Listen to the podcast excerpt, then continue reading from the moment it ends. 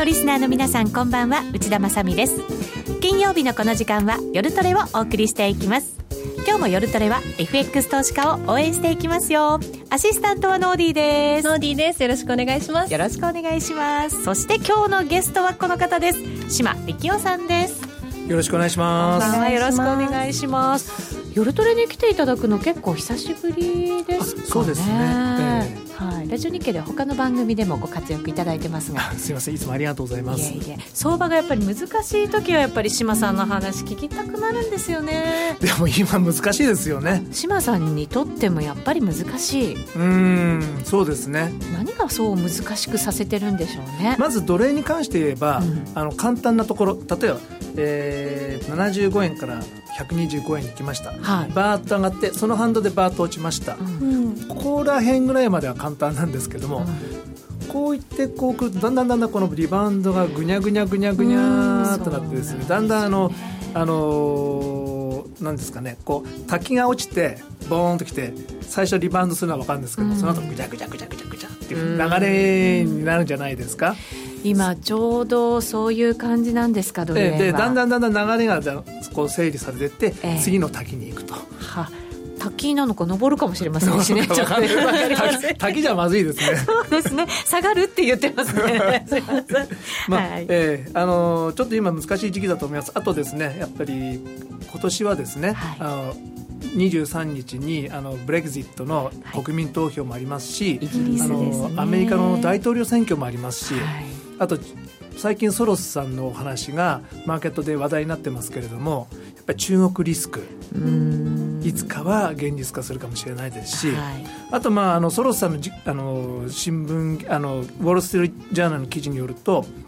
EU の崩壊を、はい、あの視野まで視野に入ってるみたいですね。あの方の目には。そうすると今夜は聞かなきゃいけないことが山盛りだくさんです ね。ね。一個一個この後解説していただこうと思います。島さんよろしくお願いいたしますえー、皆さんも聞きたいことがたくさんおありだと思いますのでぜひ番組ツイッターそしてブログなどにお寄せいただきたいと思います。さあそれでは番組進めていきましょう。今夜も夜トレスタートです。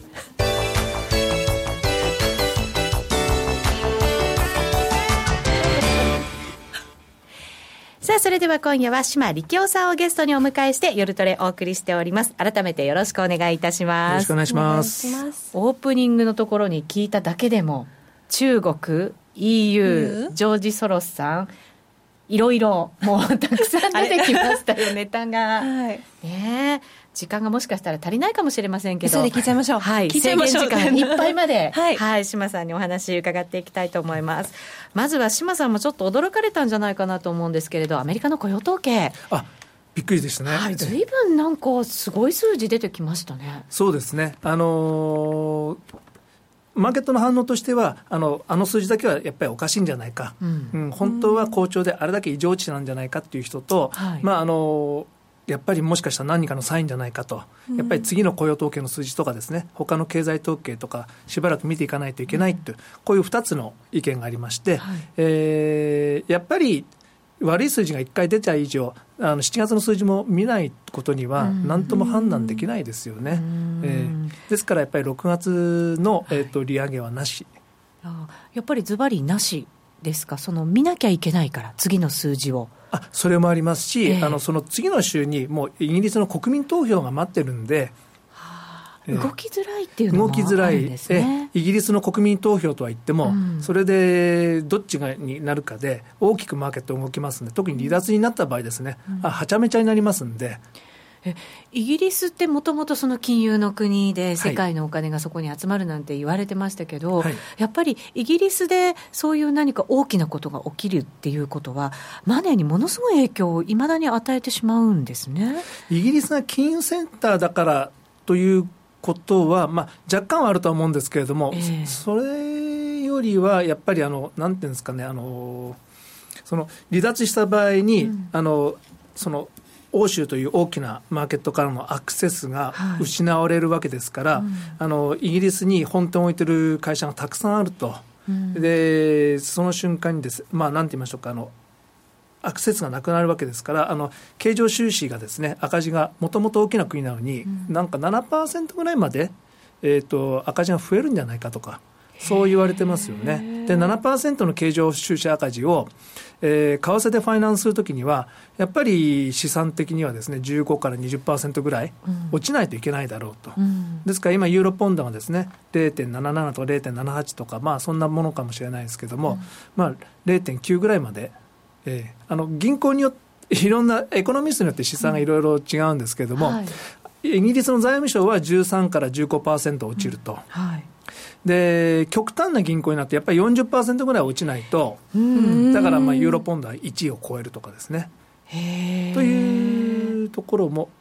中にはあります。そうか私たちがなんかねなんか考えてるよりも、もっとさらに大きなことが起こる可能性があるんですね。えそうですね。そうするとポンドはですねタイドルで1.2とかですねそういうようなレベルまで落ちるんで、そうするとポンド円があのやっぱり130円120円って話になってくるのと、うん、やっぱりドル円もあの105円を割って落ちるんじゃないかとか、うん、そういう思惑がリスクがいろいろ出てきますね。もうでも年初からこうポンド円なんかもそうですけどこうイギリスに対するリスクみたいのがもう結構織り込まれてる感じはないんですか？こう金額的には。だと思います。これで若干なんですか、えー、えー、とこの話が出てきたのは0.7あのかあのやっぱりポンドの話をするときには、うん、対ユーロでのレートで考えるのが、うん、あのまあなんて言いましょうか、僕らの修正なんですが、最も取引高が大きいのが、はい、ポンドドルではないし、ポンド円でもないんですユーロポンドなので、えーえー、ユーロポンドで0.73ぐらいだったんですね。はい、でそのユーロポンドが1回0.81ぐらいまでいきました、うん。はい、それはやっぱりあの離脱の確率が例えばですね離脱した場合その0.9とか1に行くとするならば、あの離脱確率が30%であれば、はい、その0.73からこの1までの間の2000ポイントぐらいの30%というと600ポイント。それくらい上がっておかないとおかしいだろうという、はあ、そういう計算で動いてたんですね。そうか、0.9とか1に行くっていうことを考えて逆算していくんですね。ええ。ー、まあまあ、いろんな考え方ありますけど、まあ、それであの確率が高まると0.8とか0.81にいって、うん、急にあのそのなんですかねあのあの残留派が多くなったりとかすると、はい、これは織り込みすぎだったと、確率がもう10とか0に近くなったんじゃないかということで、1位0.75とかぐらいまで落ちましたし、今はですね、あのその先々週でしたか、いきなり残留あ離脱派がですね、はい、電話インタビューでも増えたので、うんあの驚いちゃったんですよね、その時ドル円111円台まで上がってたんですけれども、やっぱりそこから崩れてきたのはいろんな理由ありますけれども、最初はブレイクジットが現実化したことで、あのドル円が起こったんだと思います。EU とイギリスとどっちに影響が大きいのでしょうか？っていう質問が入ってます、えっと、両方だと思います。それですからあの今ユーロポンドで考えるとあの、まあ、ポンド買いあポンド売りユーロ買いなんですけれどもユーロもですねあのその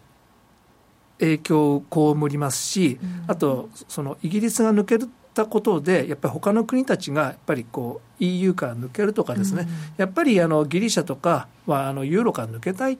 ということが現実化するかもしれないですしあそうか。波及しちゃうんですね。いろいろ波及しますんで、ええ。えー、そういうことを考えるとあのユーロドルも落ちると、でですからあのポンド円は130円とかいくかもし120円とかいくかもしれないですけどもユーロ円も100円ぐらいも落ちるんじゃないかとかという予想される方もいらっしゃいます。ここ数日見てるとユーロ円って安値更新していくけどポンド円はその直近の安値とかはあんま更新してなかったりするじゃないですか、えー、だからなんか比較的そのポンドよりもユーロに対しての方がみんななんかえっと昨日昨日あたりのユーロの動きっていうのは、はい、ちょっと僕もよくわからないところがあるんですが、うん、あの欧州の金利が急低下したんですね、はい、えー、それは ECB が社債をあの、はい、買い始めたことも影響あるでしょうし、6月8日ぐらいからでしたかね、えー、本格的に買いでスタートしてるっていう話ですね。はい、それで、えー、それであのイギリスのじゃないやあのドイツのブンズがですね史上最低金利になってですね、えー、えー、それが影響して落ちた部分もあるでしょうしやっぱりソロスさんのですね、えーと、欧州崩壊の話で、うん、やっぱりリスクあるのかなっていうふうに急にマーケットが気づき始めた部分もあるでしょうし、うん、このジョージ・ソロスさんが言ってるヨーロッパの崩壊というのはもちろんイギリスが抜けるかもしれないということも含めながらの話なんですか？だと思うんですがあのウォール・ストリート・ジャーナルの記事では、え。えっと、あのブレクジットはないと思ってらっしゃるそうなんですか。ね、はい、けれブレクジットはないけれどもやっぱりあのなんだかんだこういろいろとですね、うん、問題抱え続けてますから、うん、あのやっぱりあのユーロにいるってことはですねあの貿易収支を通じてですね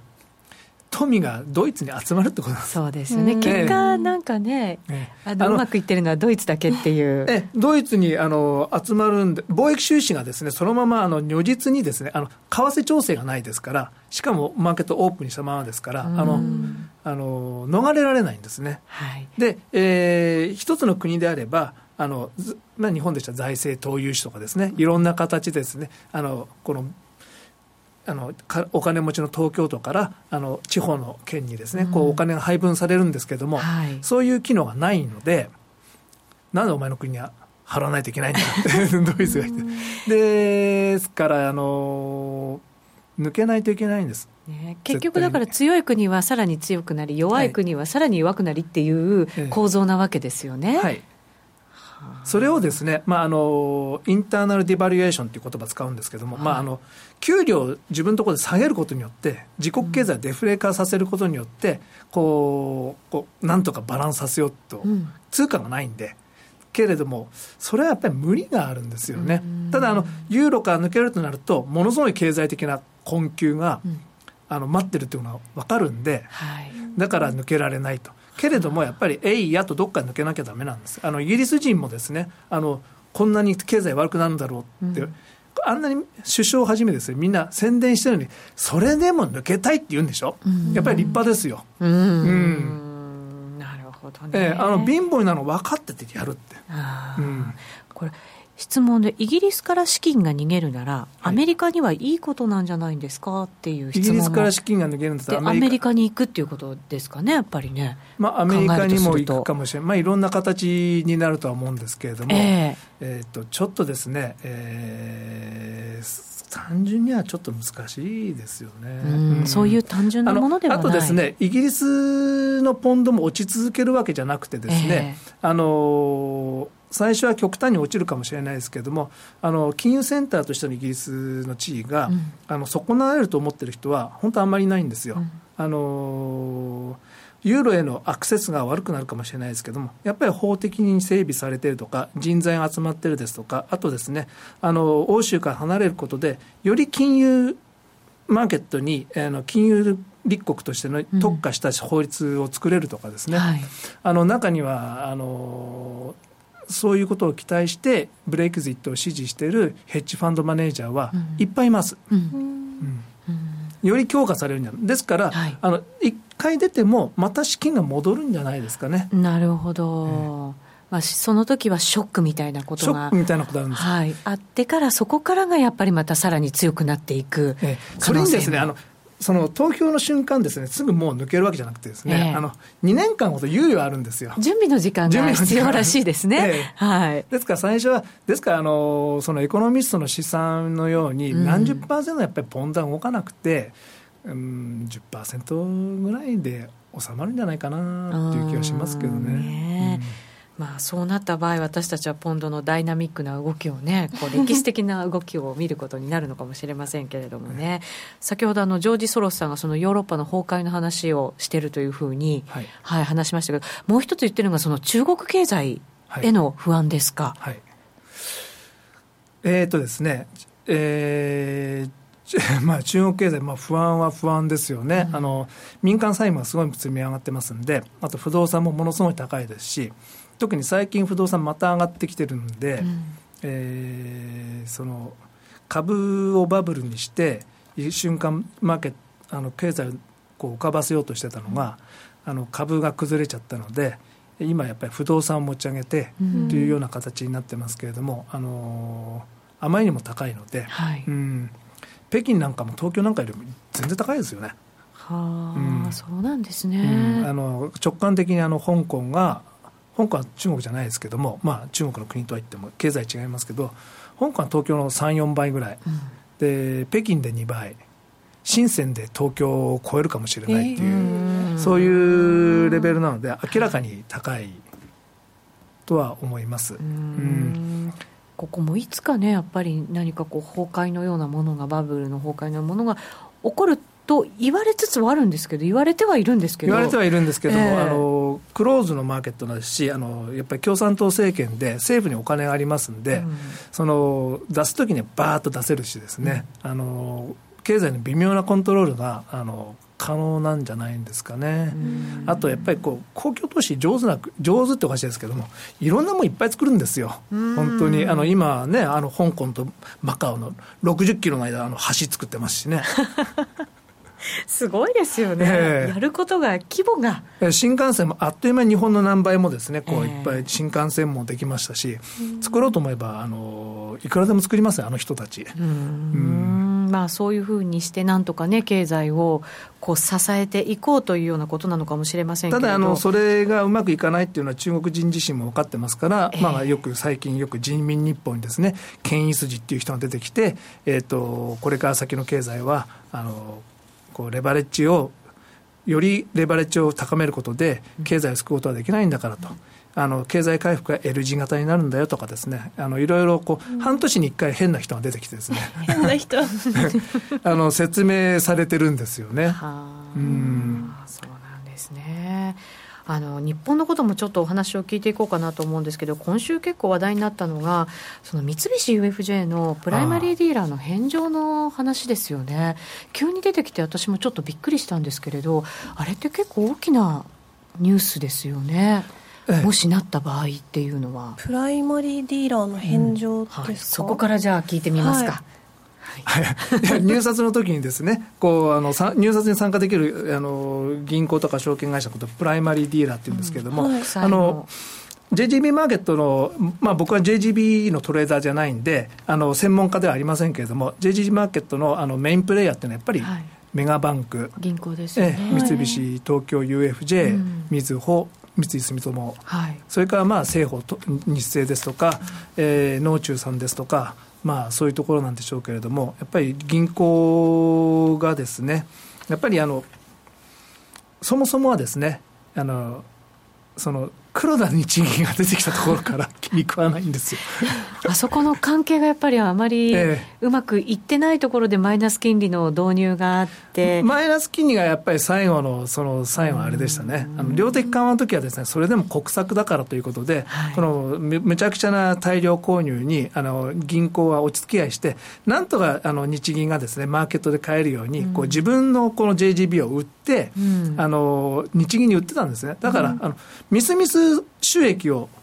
逃してるわけですよね。あなるほど、えー、日銀に売るわけですから、えー、結果的にですね、あのなんていうんですかね、あの GPIF っていろんな分散投資とかしましたけれども、はい、一番儲かったのはやっぱり JGB ですよ。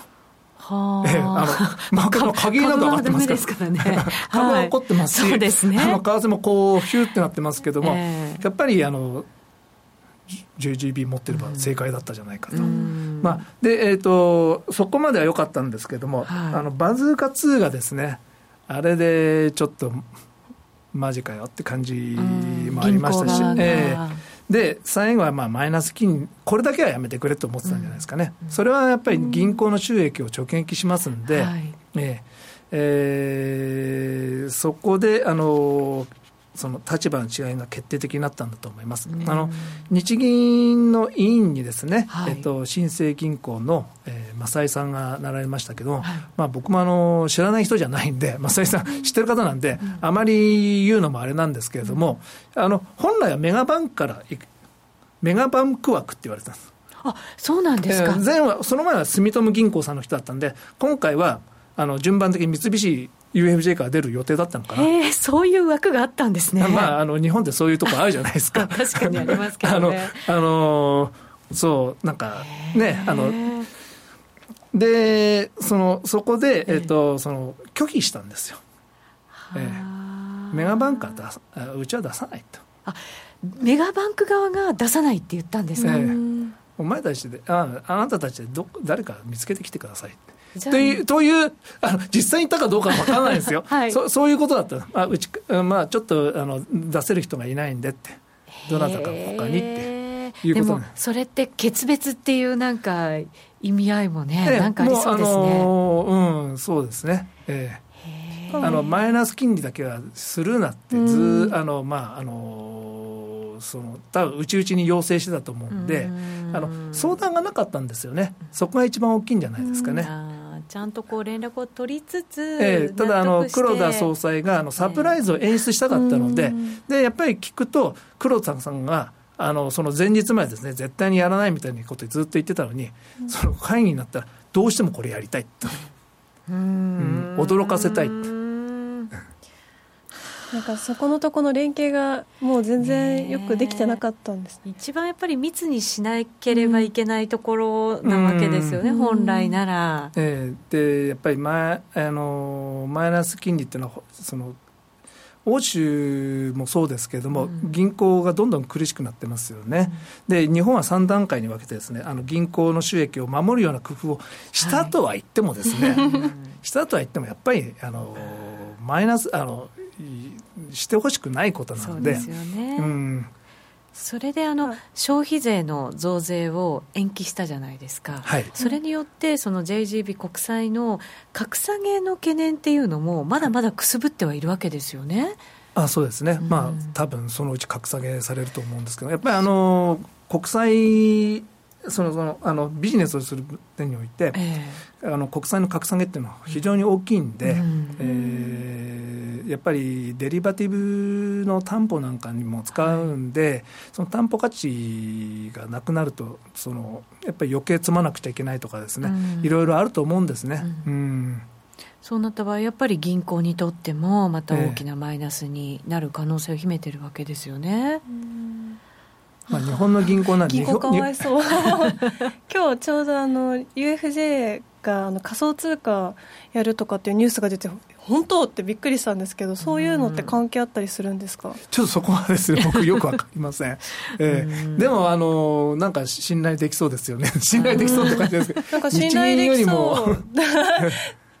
最初は 1, 1円一その UFJ 通貨みたいな感じなんですよね、うん、だんだんレートが変わってきたりして、安心感はありますけどただなんかこう普通にお金を扱ってたメガバンクがその実際の通貨をちょっと否定するような仮想通貨に乗り出すっていうところもちょっと不思議だったんですけど。まあ、でもそういうふうに金融が変わっていくとすれば、銀行自体も踏み込んでいかなきゃいけない分野なのかもしれないですけどね。そうですね今、あのいろいろ新しいその仮想通貨開発されてますんで、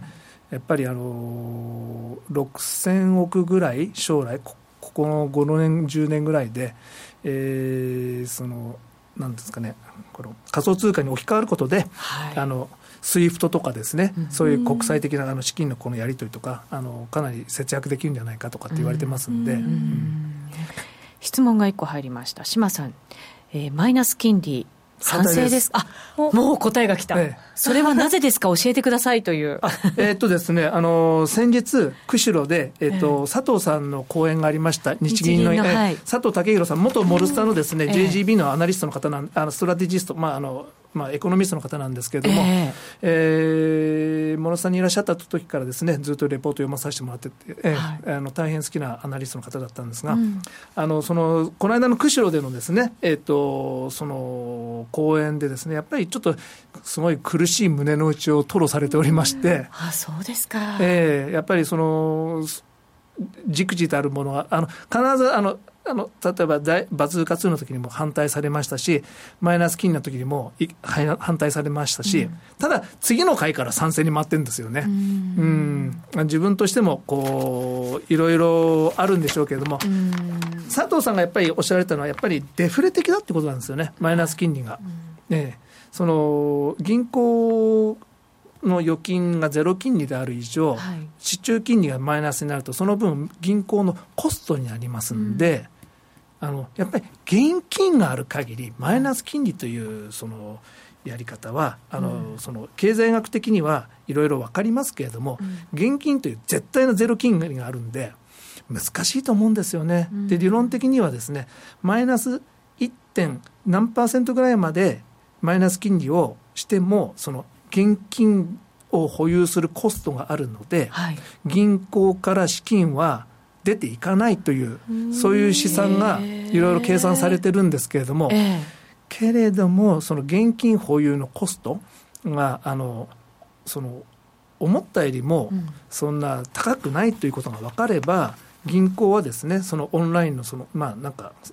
そのなんか当座預金日銀の当座預金に置くんじゃなくて、うん、金庫のでかいのを作って、はい、その建設費用？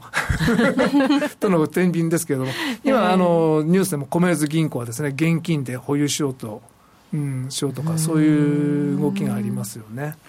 うん、絶対なゼロ金利がある以上、やっぱり難しいですしまたマイナスになってからですよね。あのそのいきなりその0.5とか1%とか利下げって絶対できないんですよ。うん、その5%、4%とか利下げしても1%利下げすると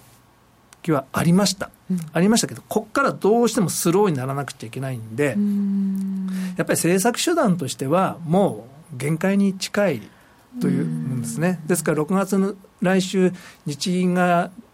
金融緩和するんじゃないかという予測も、はい、なんか一部でね、ま、一部出てますええー、とまあ、本命は7月かもしれないですけど、あのエコノミスト的にも分かりますし、あの多分 ETF 増額とかそういうところになるんじゃないかなといろいろ思うんですが、えー、あの量量を増やすこともできないし、マイナスを増やあのこう拡大することもできないし、あの6月はまず絶対ないですよ。まあ、それはあの、FOMC の場合と同じで、次に英国の国民投票を待ってるということもありますし、はい、やっぱり選挙前ということで、うん、えー、選挙前にですね ETF 増額とかってやるとですねちょっとあまりにもありっていうような話ですね。まあ、そうですね、えー、確かに動きづらい時期ではあるんですよね。えー、あのそれに内閣支持率はもう十分高いんですから、えーはい、そんな姑息なことをしたいかな。逆に動かない方がいい動かないのが正解だと思う。ねでこのままでもものすごい金融緩和をやってることは事実なので、えー、えー、っとどうなるかわからないんですけどもやっぱり最終的には全部、J、JGB を日銀が買っちゃうことになると思うんですよ。うん。全部買っちゃうと一体どんなふうになっちゃうんですか？いや やっぱりその分からないんですけど、やっぱりインフレになるんじゃないかなっていうのが一つと、はい、全部買っちゃってもデフレだったらどうしようっていうのと。もうだってどうしたらいいかあのヘリコプターマネーなんてね、あの日経新聞でもこう、ヘリコプターマネー。はい、ね、されてますけど、今までのじゃあ量的緩和とどう違うんだっていうところもあるじゃないですか。ええ、そこが、その曖昧なところもあるんですけれども、えあのその経済学的な定義はいろいろあると思うんですが、はい、本当の定義から言うと、あのその政府がそのあ政府の財政赤字によって、うん、あのこのその財政出動するんじゃなくて日銀のお金で財政を出すというのが、はい、多分ポイントだと思うんですね。そんなことが可能なんですか？まああの まあそういうことになりますね。あの、まあ、政府が過剰に JGB を発行して、それを日銀が買ってですね、あの政府がより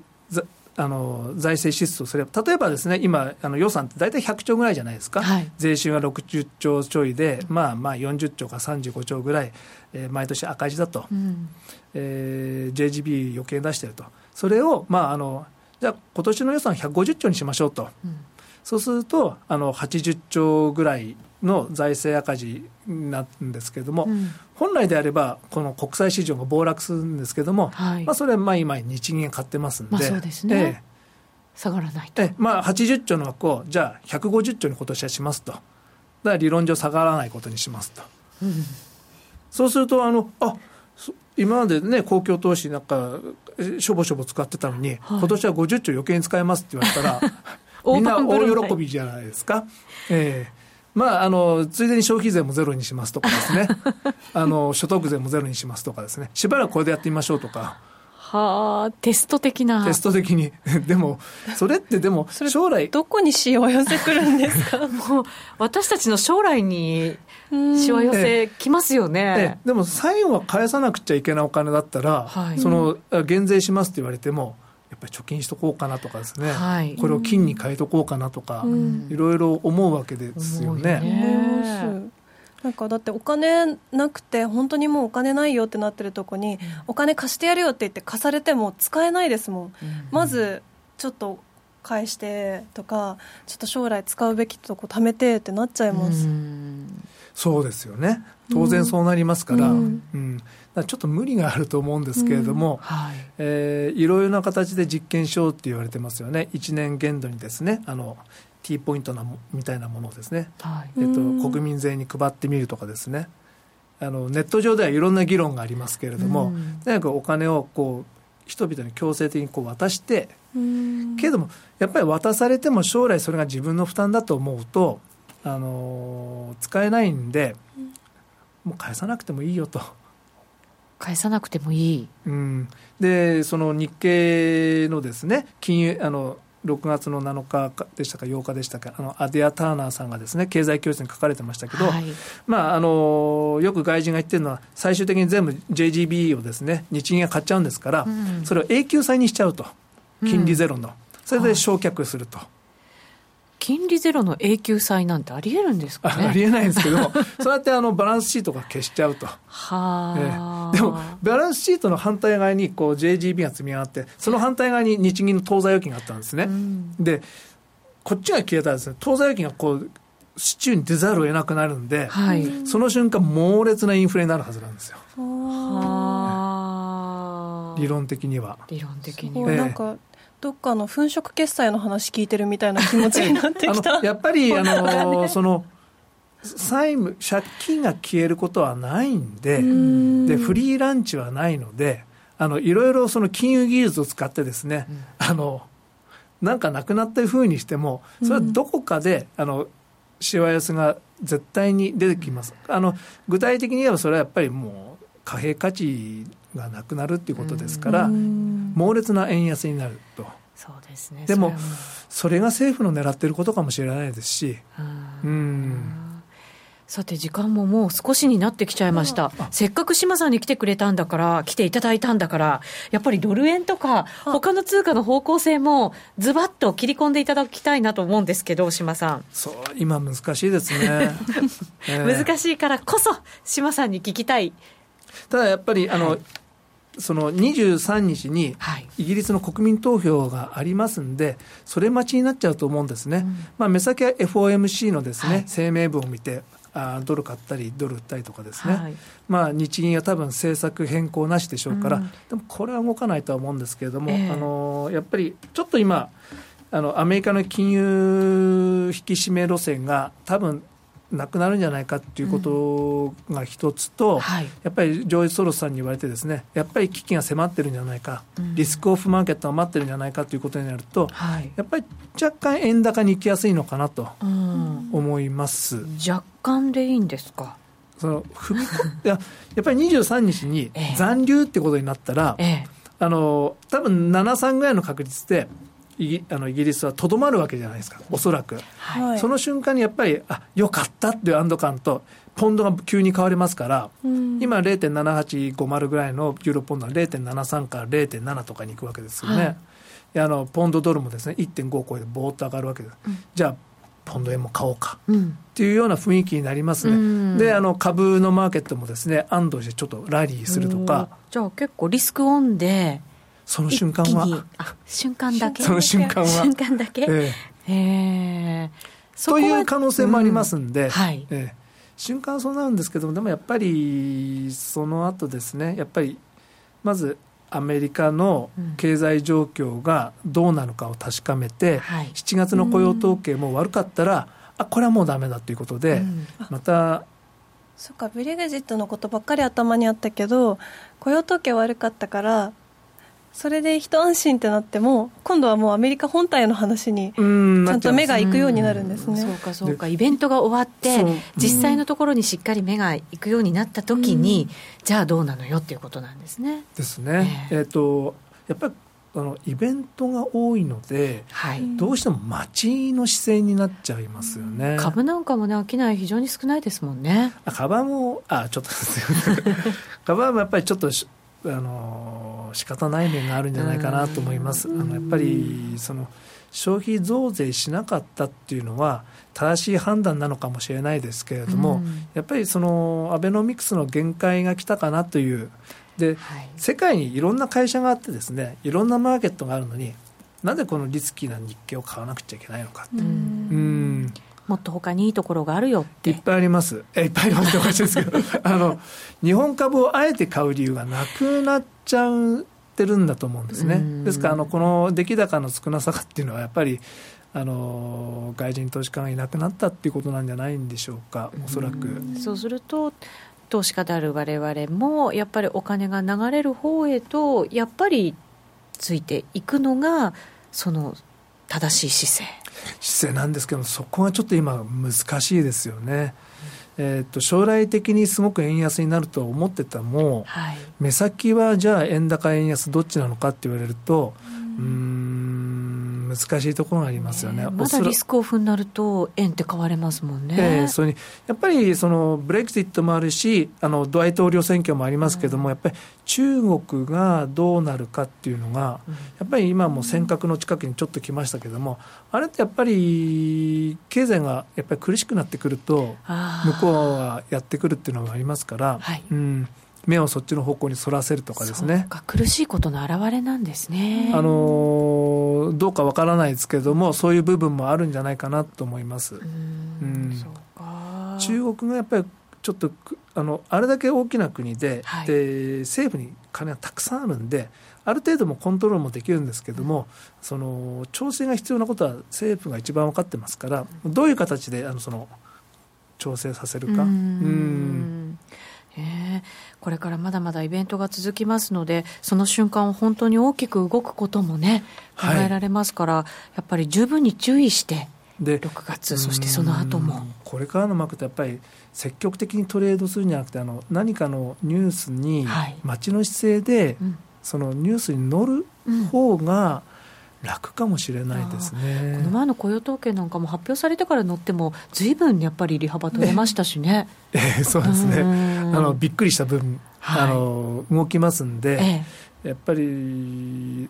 そうなるような気がします。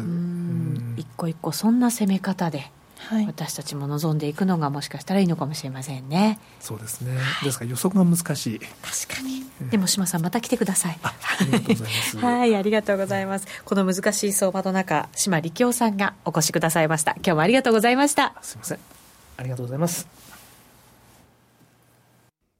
日本を代表する宗教学者木野和義さんが説いた昭和の名講話集「消防現像」に学ぶ CD 版好評発売中。難解と言われた道元禅師の教えが分かりやすい木の節で今鮮やかによみがえります。お値段は税込1万6200円。送料が別途かかります。お求めは0335954730ラジオ日経通販ショップサウンロード。またはネットショップサウンロードまで。金沢の老舗酒蔵に学ぶ奥深き発酵の世界。ラジオ日経では好評の日本酒のワークショップ第2回を6月11日土曜日に実施。日本酒の歴史をたどりながら夏ならではの日本酒の楽しみ方を体験。蔵元に直接学べ交流できるめったにない機会です。お土産付きで聞き酒もたっぷりとお楽しみいただけます。お申し込みお問い合わせは、ラジオ日経日本酒をインターネットで検索、ホームページからどうぞ。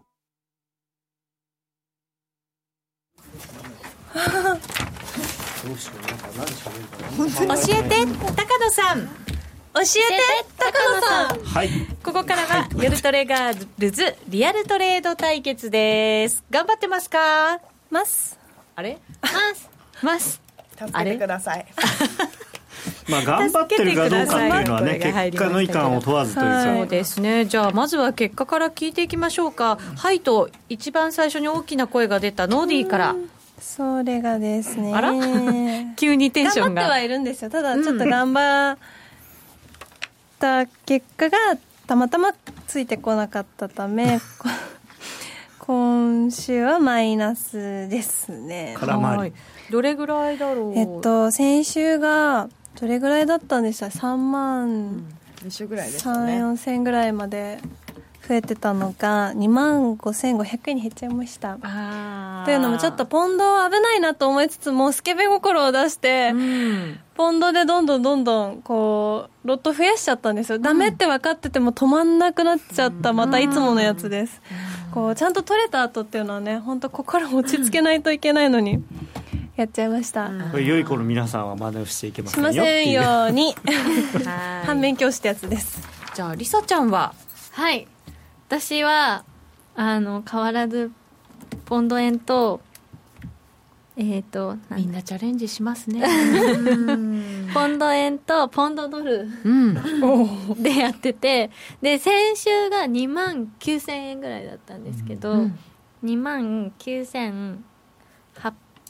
円お取り戻した、うん、800円ぐらいになりまして、じゃあ本当にわずかなマイナスがねあとちょこっと残ってるだけ少しです、うん。はい、っていう感じだったんですけど、ちょっとまだ小さいのでもうちょっと、うん、もうちょっと大きく大きく。かなっていうのはあるんですけど、うん、私ずっと前からちっちゃいちょびちょびちょびちょび派だったのででも今のまんまコツコツなんかね、うん、やってほしいかなと思ったりもするんですけど、まあ、変わらず。まあまあ今はね本当は後で話しますけど、あんまりポンドはおすすめしないですけどね、はい、そして助けてと言ったゆきなちゃん、はい。えっと、先週の金曜日の雇用統計後にプラス3000円ぐらい利確して、うん、結構あ来週も頑張ろうっていういいモチベーションでいったんですけどちょっとポンド円にまた手を出してしまって もう今週はあの OCO で出してて大体もうあの損切りになっちゃっていて、うん、もうここまであの下がったからじゃあ次上がるかと思って上があのロングで見てたら下がって、うん、でちょっとあのポジション持たずに見てようと思ってたらすっごい上がってっていう感じで。で上がったのでじゃあ下がるかなと思ってショート入れたらこうまた上がっちゃってみたいな。なんかすごい幅が広くて。そうでもめちゃめちゃ振り回されて、うん、ここまでチャートを彼氏のようにずっと見てたのに、うん、もうなんかちょっと疲れてきちゃって ちょっとお休みをしなきゃいけないなと思いつつもでもやっぱりノーディーみたいな感じスケベ心が こう胸騒ぎとともに。なんか自分で言うのはいいけど私みたいな感じです。ちょっと不思議な感じがする。でもそうなんです。それでちょっとポンドに振り回されてマイナス8000円ですね今。結構きてますね。そうですね。ちょっとね。どれぐらいに損切りとかいつも入れてたの？50ピップスですね。でもやっぱりその後ポジション持ちたくて、うん、で持つと9割の確率で全部損切りになっちゃいますね。逆逆にね。すごい幅の広いレンジみたいな感じだった日が多くて、だからこう動きがちょっと変だなって気づき始めたのがやっと昨日ぐらいの話。でした5円とか普通にあの短時間で。っていうのあのボラティリティが大きいって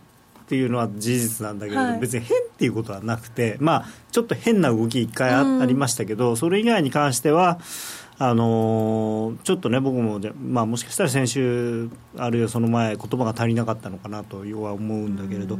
まあ、国民投票という普通ない、まあ、イギリスではこの2年ぐらい前にもありましたけど、なかなかないイベントを控えて、でしかも、まあ、非常にその支持する人とそれに反対している人が拮抗している状況の中で、まあ、ちょっとしたことでこう、なんていうのかな、うん、あの動きやすいくはなってる、マーケット自体が、すごくこう。なんていうの神経質になってるんで、であのー、ちょっとねゆきなちゃんの言ってたことで気になるのはマーケットは基本的には上がってるのは理由があるから上がってるんで、うん。はい、それがまあ高くなったから下がるだろうとか下がってる時に安くなったからもうそろそろ上がるだろうっていうのはできたらそういう考え方はしないでほしい。下がってるんだからもっと下がるだろう。上がってるんだからもっと上がるだろうっていう方が、あのなんて情動というか、うん、まあ、よくねトレンドフォローとか言うけれどもあの理由が何であろうと何か理由があるから上がってる、何か理由があるから下がってる。だからその理由が変わるまでは基本的に、まあ、もちろんマーケットで買いすぎたら下がったりっていうのはあるんだけれどもそれはあくまであやで実際にその何かの理由があって上がってる時っていうのはみんなが思ってもいないところまで上がったりすることがよくあるし、特にポンドの5円なんていうのはドル円でいうと、ね、1円ぐらいの多分。そんなですか？そうそう価値しかないというかもう行く時は普段から結構5円ぐらい動くんで。でもなんか今週は本当にちょっとピッて動きが強い時にそれをそのついていこうと思って結局戻されちゃうみたいのが全部で土点ってそんなしちゃいけないんだなって。どうなんですかね？今週は本当方向感つかめなかったですねっていう声もね、やっぱりありますね。どっちかに徹した方がいい。ちょっと例えばデイリーとかあの長めのチャートあの4時間足とかのチャートで見て、まあ、このぐらいが大枠かなっていうので少しこう高値近辺売ってみたりとか、安値近辺安値から上がりだした時に買ってみたりするとか、もしくはもう本当に5分足とかでもう上がってるんだったら買ってもう20ポイント30ポイントですぐ利確するとかね。しかも動き出した時に動いてる時にもそれに乗るっていう、はい、来週もまだイベントありますのでねこの後来週は本本番あ来週、はい、再来週か本番は。そうですね、はい、この後攻め方を教えていただこうと思います、それではここでお知らせです。相場が大きく動き始めた今だからこそ FX にチャレンジしてみませんか？FX プライム by GMO では多彩な FX 商品を提供しています自由に取引できるスタンダードな FX なら選べる外貨を、ストラテジーを選んだり作ったり、システムトレードをするなら選べるミラートレーダーとちょいトレ FX。そして、値動きが小さくても取引チャンスがあるバイナリーオプションの選べる外為オプション。自分の投資スタイルに合った FX を選べます。FX を始めるなら FX プライム by GMO をご利用ください。株式会社 FX プライムバイ GMO は関東財務局長金賞第259号の金融商品取引業者です。当社で取り扱う商品は価格の変動などにより投資額以上の損失が発生することがあります。取引開始にあたっては契約締結前交付書面を熟読ご理解いただいた上でご自身の判断にてお願いいたします。詳しくは契約締結前交付書面などをお読みください。気になるレースが今すぐ聞ける。ラジオ日経のレース実況をナビダイヤルでお届けします。開催日のレースはライブで3ヶ月前までのレースは録音でいつでも聞けます。電話番号は0570-008460 0570-008460 0570おお走ろうと覚えてください。情報量無料かかるのは通話料のみ。ガイダンスに従ってご利用ください。あのロングセラーラジオソニー EX5M2 好評発売中。高級感あふれる大型ボディに大口径スピーカーを搭載。短波放送のほか AM、FM も受信可能です。乾電池 AC アダプター付きで税込1万8360円。送料が別途かかります。お申し込みは03-3595-4730ラジオ日経通販ショップサウンロード。またはネットショップサウンロードまで。夜トレ、高野康則の今夜はどっち？このコーナーは、真面目に FX、FX プライム by GMO の提供でお送りします。ここからは FX 取引を真面目に、そしてもっと楽しむためのコーナーです。引き続きよろしくお願いいたします。お願いします。さて、来週ですけど、来週は盛りだくさんですね。盛りだくさんですね。い、いよいよ来ますよ、来週が。えなんで笑ったんだ？そら毎週来るだろうな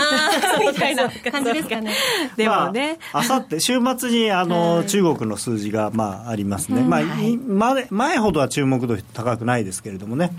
日曜日日曜日に発表するんでしょうね。最近中国で動くイメージあんまりないですね、そうですね、まあ、なんかほどほどの数字出てきてますよね。ほどほどの、まあ、まあ計画経済ですから。はい、はい、おっしゃる通りです、はいでまあ、問題はですねあのやっぱり中央銀行の会議がたくさんあるので、はい、えっと、水曜というか木曜の早朝というか、まあ、FOMC があって、うん、ジャネットの会見があってで、えー、その次の日に日銀があって。はいまあ、本当はねあの黒田さんの企みとしては6月のここの、えー、連続でえー、FOMC は追加利上げをして日銀は追加緩和をして、一気にドル円10円棒上げみたいなねバズーカ3とかって多分年初ぐらいっていうかこの日程を決めた時はねよしよしと思ったんじゃないかなと。しめとね。全部大体後ろにつけてましたもんねそうそうそう後出しじゃんけんできるように、と思ったらなんかね何も FOMC はあの、まあ、さっきから話出てたと思いますけれどもあの雇用統計を見てその後のまあ後でまたご紹介しますけどジャネットの話を聞く限りはとてもじゃないけど今回はやらない、はい、で一方日銀もえー、固く約束をした安倍首相にですね安倍さんが消費税上げるんだったら私も頑張りますよって言ったのに 2回目肩透かし食らったというかあのはしごはされてますから、ね、ごめん上げない。そうそうそうね、新しい判断とか言われちゃってますからね。ね本当に。どんな判断なんだって思っちゃいますけど。まあねだからちょっと日銀も何もやりづらいですよね、はい。でまあ、あと、永中銀もあるんですけれども、まあ、これも多分あまり何もやらないかなと。うん。えー、まあ、イギリスはね、ここには書いてないですけど、来週23、はい、再来週だ、23日にあのいよいよ、えー、EU 脱退の是非を問う国民投票ということで、世界的な関心を呼んでますけれども、そういうこともあるんで、まあ、その後にもしかしたら緊急利下げとかですね、何かやるかもしれないですけれども、なあの決決定というか、あの判断次第によってはっていう可能性はありますよね、経済の混乱を防ぐとかっていう,、いうことで。だまあとてもじゃないけど、なんかできる状態ではないと。はい、まあ、だから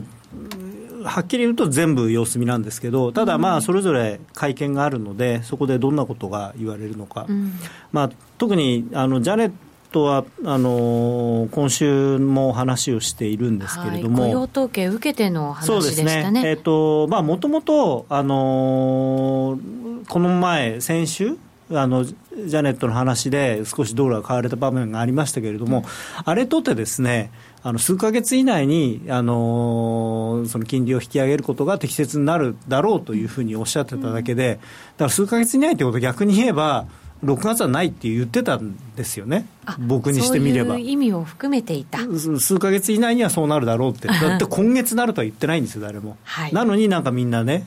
やるんじゃないか、やるんじゃないかって急に騒いだのがすごい不思議だったんですけど。うんでまああのー、5月の雇用統計には失望と懸念と言ってますので、失望とまで言っちゃってますからね、